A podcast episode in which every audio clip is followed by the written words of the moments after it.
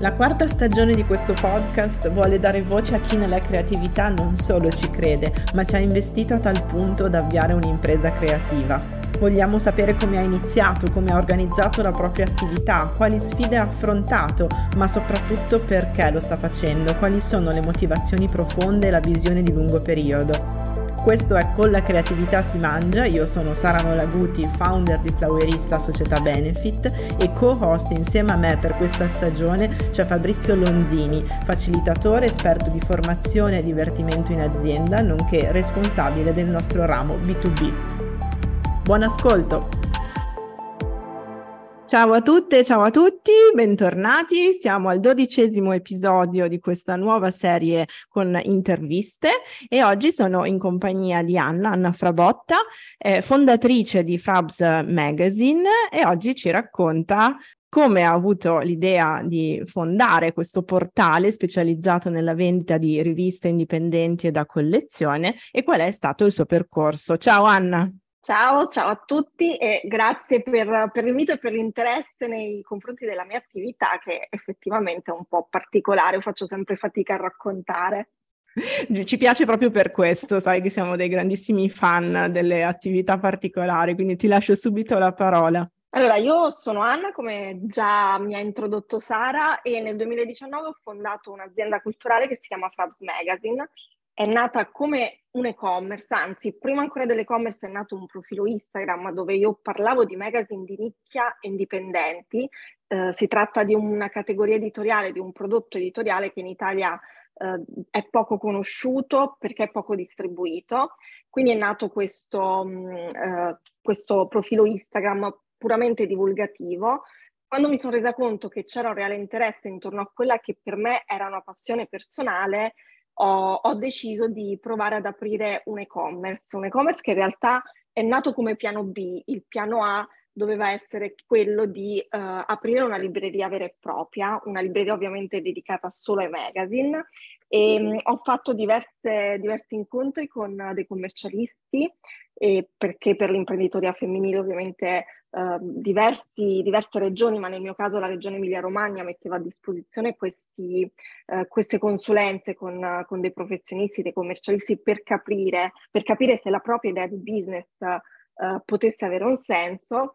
E diciamo che la mia idea nella loro ottica non aveva alcun senso, um, e, alcun senso economico, ecco, Secondo me perché loro non riuscivano a capire esattamente cosa io volessi fare e qual era il prodotto che io volessi poi in realtà andare a vendere. Confermo che spesso c'è questo problema proprio alla base, no? non sì, c'è sì. No, ricordo, ricordo, perfettamente che mi dicevano ma quindi cosa vuoi fare? Vuoi aprire un'edicola, una libreria? Non abbiamo ben capito. In ogni caso l'editoria non è un settore profittevole e questo è vero in parte per carità.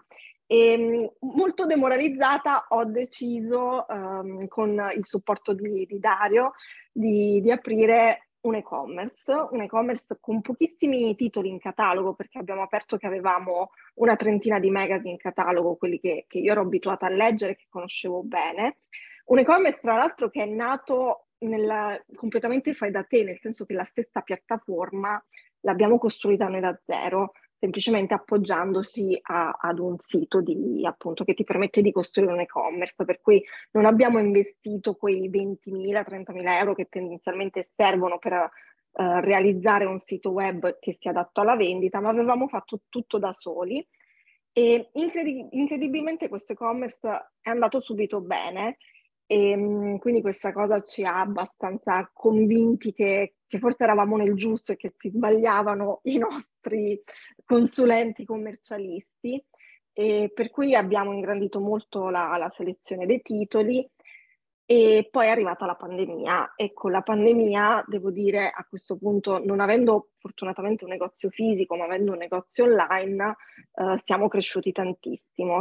Siamo riusciti a creare un interesse nei confronti di quello che è un prodotto che non è conosciuto in Italia e noi in realtà siamo nati un po' per una mia passione personale, un po' perché volevo dimostrare che le cose belle di carta si possono ancora fare, per cui uh, le riviste non sono destinate a morire, le riviste non sono solo quelle che si trovano in edicola, eh, ma ci sono dei prodotti veramente di, di una qualità altissima che veicolano dei contenuti che hanno anche loro una qualità elevatissima culturale, artistica, insomma, che sperimentale, toccano veramente tantissimi ambiti e, ehm, e, quindi diciamo che l'obiettivo è quello di fare cultura del magazine ed è quello che ormai facciamo dal 2019.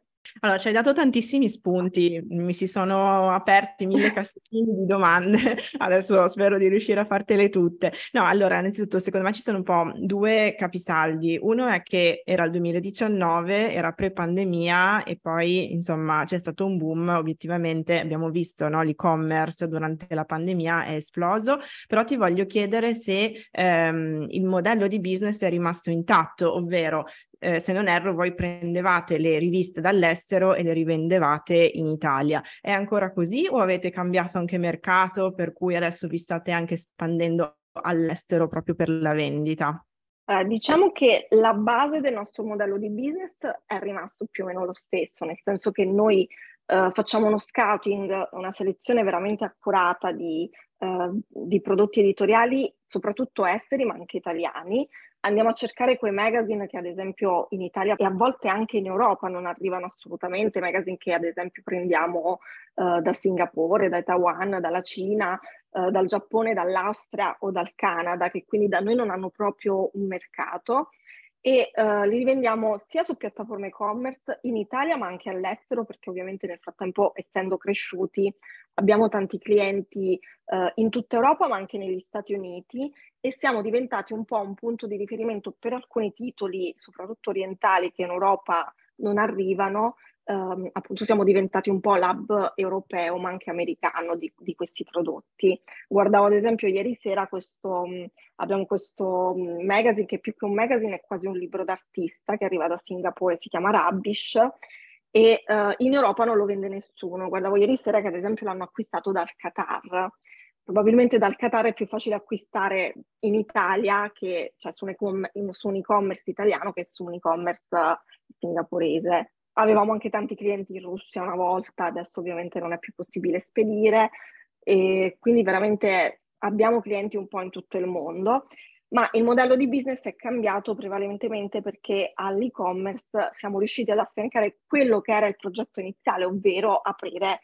uno store fisico, quindi abbiamo eh, diciamo la nostra base a Forlì, quindi a Forlì c'è eh, proprio la, non so se definire la libreria, io la chiamo sempre, lo chiamo store perché appunto vendiamo magazine, non libri, a Forlì c'è il nostro store principale e poi abbiamo a Roma in collaborazione con una galleria d'arte che si chiama Contemporary Cluster e che si trova a Palazzo Brancaccio, eh, abbiamo un altro store quindi curiamo diciamo un po' il bookshop di questa galleria d'arte, ovviamente solo con una selezione di magazine. A queste, diciamo, a queste due cose, quindi vendita online e vendita fisica, eh, si sono affiancati tantissimi eventi che ovviamente essendo nati pochissimi mesi prima della pandemia, nei primi due anni di vita non siamo riusciti a fare. E per cui abbiamo iniziato a fare dal, da quando abbiamo aperto a Roma un anno e mezzo fa ogni mese una presentazione di un magazine, quindi ci troviamo fisicamente eh, nello spazio con gli editori di queste riviste italiani, ma abbiamo avuto anche um, degli ospiti che non sono italiani e facciamo i lanci dei, delle nuove edizioni, dei nuovi numeri. Questa cosa l'abbiamo fatta, la facciamo anche a Milano con The Temporary Shop, per cui se ci seguite potete scoprire anche quando siamo a Milano, ad esempio saremo a Milano lunedì prossimo per presentare il nuovo numero dell'inchiesta, eccetera. E uh, a tutto questo si è aggiunto quest'anno, quindi a, a, maggio 2023, quello che era un po' uno dei miei sogni, se possiamo così definirlo, che era quello di fare un festival di editoria de- dedicato esclusivamente ai magazine, perché è una cosa che in Italia non esiste, non esisteva. Wow, intanto complimenti perché tutto questo vorrei ricordare che è successo negli ultimi tre anni e mezzo fondamentalmente, quindi sì, esatto. anni e esatto. mezzo hai coronato un sogno, hai fatto ben due aperture di fatto, hai creato una serie di eventi, quindi veramente chapeau. Senti, prima parlavi di clienti che sono un po' in tutto il mondo, ma chi sono questi clienti? Cioè raccontaci un pochino quello che si chiama appunto target e raccontaci le sue abitudini, se, se conosci appunto eh, proprio le persone che ci sono dietro sì. che acquistano. Ecco, la cosa bella di un, um, diciamo, d- del mio lavoro e del mio, de- dei miei negozi, della mia piattaforma, è che noi appunto non siamo un grande e-commerce, quindi riusciamo a creare soprattutto nei primi mesi, anzi nel primo anno, siamo riusciti a creare dei rapporti con i nostri clienti che poi sono diventati dei rapporti di amicizia con molti di loro, per cui li conosciamo effettivamente molto bene. E chi compra questo tipo di prodotti, quindi magazine indipendenti, eh, sono principalmente professionisti del, dei settori culturali e creativi, per cui parliamo eh, di grafici, di designer, di architetti, di persone che lavorano nel mondo della moda, che vanno dai direttori creativi ovviamente a, agli stylist, insomma un po' a chi fa comunicazione di moda, eh, ma anche banalmente a chi ha un negozio di abbigliamento che vuole essere rimanere aggiornato su, che, su quelle che sono le tendenze, chi lavora nel mondo della comunicazione, perché abbiamo tanti magazine che sono rivolti eh, ad esempio a, proprio a, ai pubblicitari, quindi alle campagne proprio di comunicazione, ma poi ovviamente non mancano i semplici appassionati sia di cultura e lettura che di carta, perché molti di questi prodotti, avendo delle tirature molto basse, parliamo di, di progetti che possono, avere, possono venire stampati anche soltanto in 300 pezzi,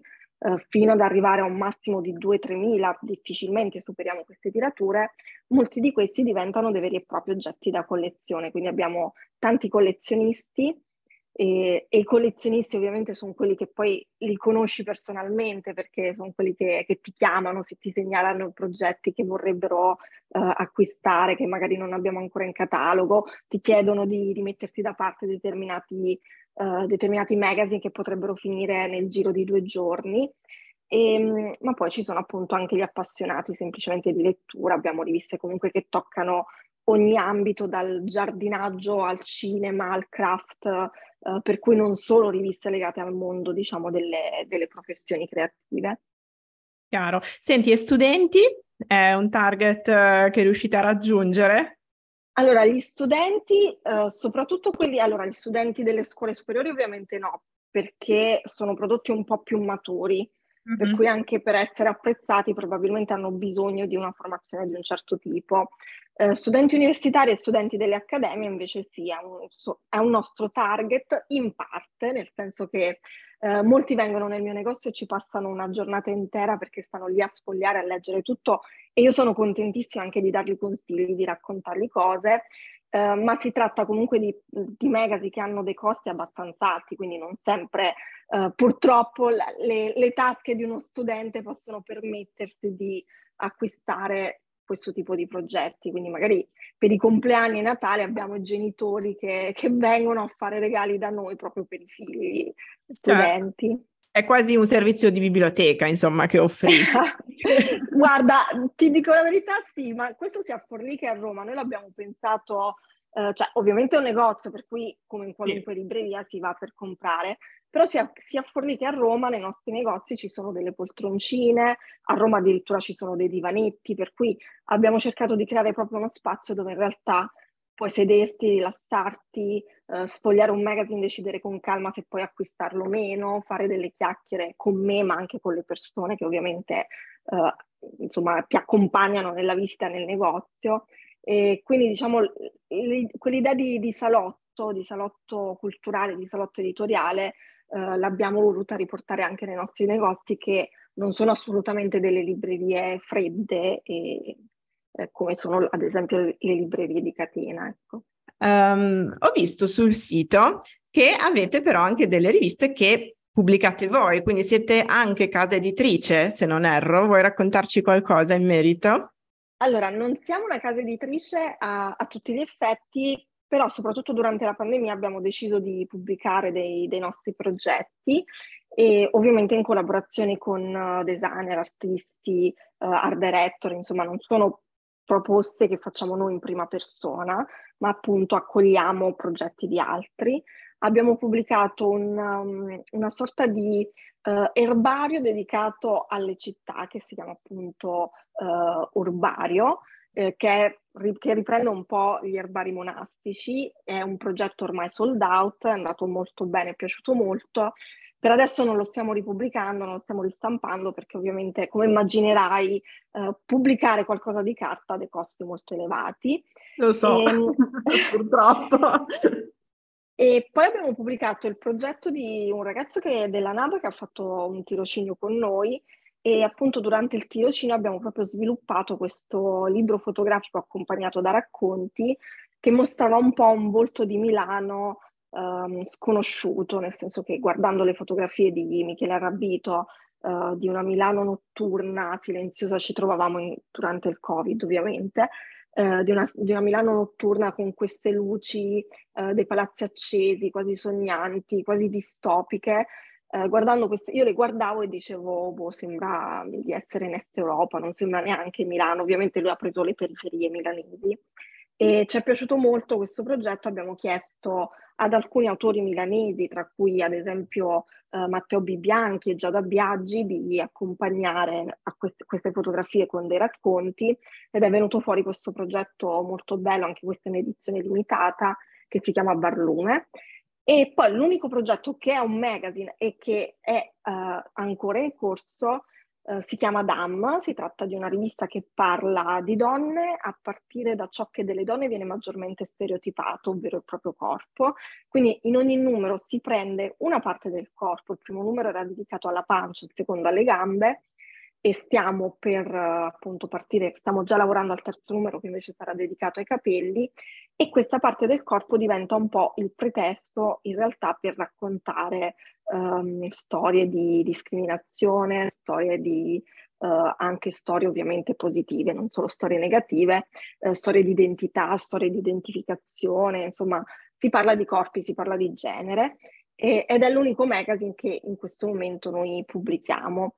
Poi per il resto ci siamo un po' mh, arenati sul, sull'idea appunto di Uh, di pubblicare, di fare gli editori, perché in Italia veramente si stampano troppe cose e stiamo dell'idea che bisogna veramente um, arrivare alla stampa fisica di un progetto soltanto quando ne vale veramente la pena, nel senso che tutto ciò che noi abbiamo su Frabs, è un po' la nostra filosofia in realtà, tutto ciò che abbiamo su, Frabs, su Frabs deve essere utile, deve essere bello, eh, crediamo che anche la bellezza sia ovviamente parte di una certa utilità, perché uh, la bellezza salverà il mondo e secondo me non è solo un modo di dire, e però tanta, tanta carta potremmo anche risparmiarci di, di stamparla. Chiaro, sostenibilità anche in questo. esatto. Senti, allora mi viene spontaneo chiederti, perché hai parlato di tirocinio, ma eh, è veramente che tu fai tantissime cose, quindi sei da sola, sei una solopreneur, hai avuto ovviamente l'idea tu, ma in quanti siete? Perché cioè, è incredibile le cose che, che fai. Ehm, sì, diciamo che in Frabs ci sono io che sono la persona che ci lavora principalmente a tempo pieno, anche se poi in realtà all'attività di Frabs eh, affianco anche altre, altre, attività, perché ad esempio eh, sono anche una docente di editoria della moda allo IED sia a Milano che a Roma, per cui in realtà faccio un po' la trottola in giro per l'Italia. E poi c'è Dario che è il mio socio e che si occupa di tutti quegli aspetti eh, burocratici, amministrativi che io non sarei assolutamente in grado di seguire. E poi abbiamo una collaboratrice, anche lei abbastanza fissa, che ci aiuta nella parte della logistica, quindi eh, tutto ciò che riguarda la spedizione del, eh, dei pacchi, l'arrivo, insomma il magazzino. E poi abbiamo dei tirocinanti che si alternano e adesso in realtà sta entrando nello staff un'altra collaboratrice. Ok, chiaro, chiarissimo. E senti, prima di arrivare a questa idea qua, tu cosa facevi? Allora, prima del, del 2019 io lavoravo in un'agenzia di comunicazione che era in realtà anche una casa editrice, per cui già ero un, un pochino nel settore della, uh, dell'editoria della comunicazione. Principalmente facevo la detta stampa, eh, la social media manager e scrivevo per una serie di riviste uh, che erano un po' quelle riviste, sono tuttora perché esistono ancora, quelle riviste che si trovano ad esempio negli hotel delle località un po' di lusso, no? quindi scrivevo per riviste di Milano Marittima, Madonna di Campiglio, un mondo molto lontano in realtà da quella che è l'editoria indipendente che poi sono andata a raccontare. E, um, ho sempre lavorato nel mondo della comunicazione, anche prima di, appunto, del mio ultimo lavoro, e provengo in realtà da un percorso di studi di sociologia e scienze politiche, quindi c'entra abbastanza poco con quello che faccio oggi e quando le persone mi, mi scrivono per chiedermi dei consigli, per sapere che cosa devono studiare, che percorso, che percorso intraprendere per fare poi quello che ho fatto io, in realtà non, non, c'è una risposta, nel senso che io poi sulla base di una mia passione ho costruito un po' quella che è la mia azienda, però non è quello che ho studiato nella vita, ecco. Certo, come capita, penso nel 99,9%. esatto. ok, beh, sicuramente comunque anche il lavoro che, che facevi no, ha avuto un suo peso, quindi ti avrà lasciato sicuramente delle competenze forti. Sì, sicuramente comunque l'ambito ovviamente de- della comunicazione, io sono nata su Instagram, per cui uh, saper comunicare, poi io penso sempre che comunicare non dico che sia una dote innata, però se lo fai con spontaneità e lo fai a modo tuo, uh, riesce un po' meglio rispetto a farlo in base alle varie regolette del marketing, che tra l'altro uh, io odio e sono ciò che di più lontano c'è da, da me e da Frabs, tant'è che spesso litigo con, noi abbiamo un'agenzia di comunicazione che ci segue per tutta la parte che riguarda ad esempio le ADV, le sponsorizzate social eh, o anche tutta la programmazione eh, degli invii del, delle newsletter automatiche eh, quando appunto fai un acquisto sul sito e ti arriva la newsletter di ringraziamento e vari follow up. E, e io mi faccio delle litigate incredibili con loro perché non sopporto ad esempio l'invio di newsletter automatiche. Cioè, ok, fai l'acquisto, ti arriva ovviamente la mail di conferma d'ordine con il ringraziamento, fine.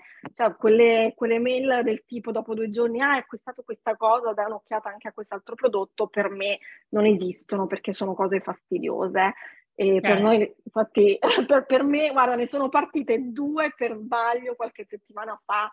Eh, ho fatto il finimondo perché eh, per me quella è una parte importante, nel senso la newsletter è una lettera che io scrivo ai miei clienti, che deve essere ogni volta diversa, non deve essere una, qualcosa di commerciale, ma deve essere divulgativa. Io appunto, cioè il mio scopo è quello principalmente di fare cultura, quindi per me è, è essenziale. Poi ovviamente non, una, non, siamo una Orlus, quindi eh, dobbiamo in qualche modo anche sostenerci economicamente, però la cosa che proprio non, um, non, mi piace è quando passa il messaggio che Frabs è un negozio, una libreria, un e-commerce. No, Frabs è un'azienda culturale che fa attività culturali. Chiarissimo, mi trovi totalmente allineata su quella che abbiamo definito la comunicazione non gridata, no? La comunicazione esatto. Gentile. Infatti, anche perché poi, vabbè, spoiler, ma si vende anche con i contenuti di qualità senza per forza rincorrere le persone. Assolutamente. ok, senti, ti chiedo ultimissime cose, eh, un messaggio che ci vuoi lanciare per il futuro, quindi ti chiedo qual è il futuro secondo te della carta, dato che si parla eh, tantissimo di intelligenza artificiali e compagnia bella, però che futuro avrà la carta e se vuoi anche lanciare un messaggio sempre di speranza, credo, e di ottimismo alle nuove generazioni che vogliono intraprendere appunto un percorso come il tuo o simile al tuo. Iniziamo dal futuro della carta, che è quello più semplice rispetto all'altra domanda. E, ehm, la carta, secondo me, ha un futuro assolutamente roseo, perché ha un futuro fatto di qualità e non di quantità, il che può essere soltanto un bene in, una, in un mondo diciamo, che va incontro al cambiamento climatico e ha problemi di questo tipo. E, ehm, quando mi dicono che l'editoria è morta o comunque è prossima alla scomparsa, io mi faccio ogni volta una mezza risata perché ci sono determinati progetti che non potranno mai essere sostituiti da una pagina web. Se prendi un libro d'artista, se prendi un magazine sperimentale, non, assolutamente non c'è modo di, di, riproporlo in maniera digitale. Ecco, sono progetti unici, sono progetti soprattutto, tra virgolette, eterni, perché la carta è potenzialmente eterna. Tutto ciò che, che è sul web non, non, lo è. Noi, il problema del, uh, dell'oblio del, del web se ne inizia a parlare adesso, ancora non ce ne rendiamo molto conto, ma se pensiamo soltanto ad esempio, non so, ai nostri profili MySpace di quando eravamo ragazzini, già non esistono più, non c'è modo di recuperarli, quindi tutto ciò che noi mettiamo online in realtà un giorno non esisterà più. L'unica cosa che resta è la carta, quindi uh, la carta per me è quasi, diventa quasi un archivio, una capsula del tempo. Quando fra dieci anni io riprenderò un numero, non so, di System Magazine, eh, potrò vedere ad esempio le collezioni moda del 2023 e magari farò fatica a ritrovarle online o comunque qual era la filosofia di, una, di un Amazon di moda e così via. Questo per la moda, ma ovviamente vale per tutto. E per cui la, la carta è viva, lotta insieme a noi, ma deve assolutamente essere una carta di qualità e infatti io sulla parola qualità, diciamo, rompo un po' le scatole, ma è la parola su cui baso poi tutto il progetto di Frabs, tutta la mia selezione. Purtroppo devo dire tantissimi no a riviste che mi vengono proposte perché per me non sono uh, qualitativamente all'altezza. Uh, non vorrei dire della selezione Frabs perché mi sembra mh, quasi insomma arrogante come, come cosa da dire, però appunto non sono all'altezza di quello che deve essere un progetto stampato, che appunto deve essere bello, deve essere utile, deve essere intelligente, deve essere fresco, diverso da quello che già vediamo. E per quanto riguarda invece il messaggio alle future generazioni, ecco, io in realtà le future generazioni le scoraggio tanto, ma non le scoraggio perché voglio, appunto, insegnando poi ai ragazzi di vent'anni di teoria della moda, diciamo che un pochino scoraggiati alla fine del corso arrivano, i più motivati però arrivano più mo- maggiormente motivati. Mm-hmm. E mh, questo perché secondo me bisogna avere determinate consapevolezze quando si vuole lavorare nel mondo dell'editoria. La prima consapevolezza è che appunto è un settore poco profittevole, è un settore difficile non è un qualcosa che ci si improvvisa, cioè richiede veramente delle competenze, delle risorse eh, di tempo, economiche, umane, incredibili. Per cui molti si svegliano una mattina dicendo faccio un magazine, lo impagino con Canva, scrivo due articoli e lo mando in stampa su Pixar Printing, non funziona così, ecco. Per cui le nuove generazioni, chi è veramente motivato fa dei progetti, può fare dei progetti bellissimi che troveranno sicuramente uno spazio sugli scaffali delle librerie indipendenti. E invece la cosa dell'AI, dell'intelligenza artificiale, ecco, questo è un tema che in questo momento sta interessando tantissimo l'editoria indipendente. Uh, I magazine lo stanno affrontando un po' tutti, alcuni magazine, ad esempio Adibuster, che è questa rivista uh, diciamo di politica, se così potremmo dire, politica attualità molto di, di sinistra, uh, una rivista inglese, ha deciso di scrivere un intero numero, di far scrivere un intero numero all'intelligenza artificiale, un numero che è, è andato sold out veramente nel giro di pochissimi giorni, ma non solo dallo store di Frabs, proprio in generale, perché ovviamente c'è una certa curiosità rispetto a questo, a questo argomento, per cui vedremo che cosa ci riserverà il futuro io mi auguro che comunque l'intelligenza artificiale non vada a sostituire uh, quella che è la, la creatività uh, di, di, un giornalista, di uno scrittore, uh, di un fotografo, di, di un illustratore o anche di un curatore, no? Perché comunque fai esatto, assolutamente. Ma guarda, il curatore credo sia proprio difficile che venga sostituito, nel senso che qualcuno che guidi l'intelligenza artificiale è esatto. comunque necessario. Esattamente, d'accordissimo. Bene, Anna, grazie mille, ci hai dato veramente una panoramica in maniera super completa e trasparente, che credo che sia esattamente quello poi di cui hanno bisogno, come dici tu, le nuove generazioni e non solo. Viva l'onestà intellettuale.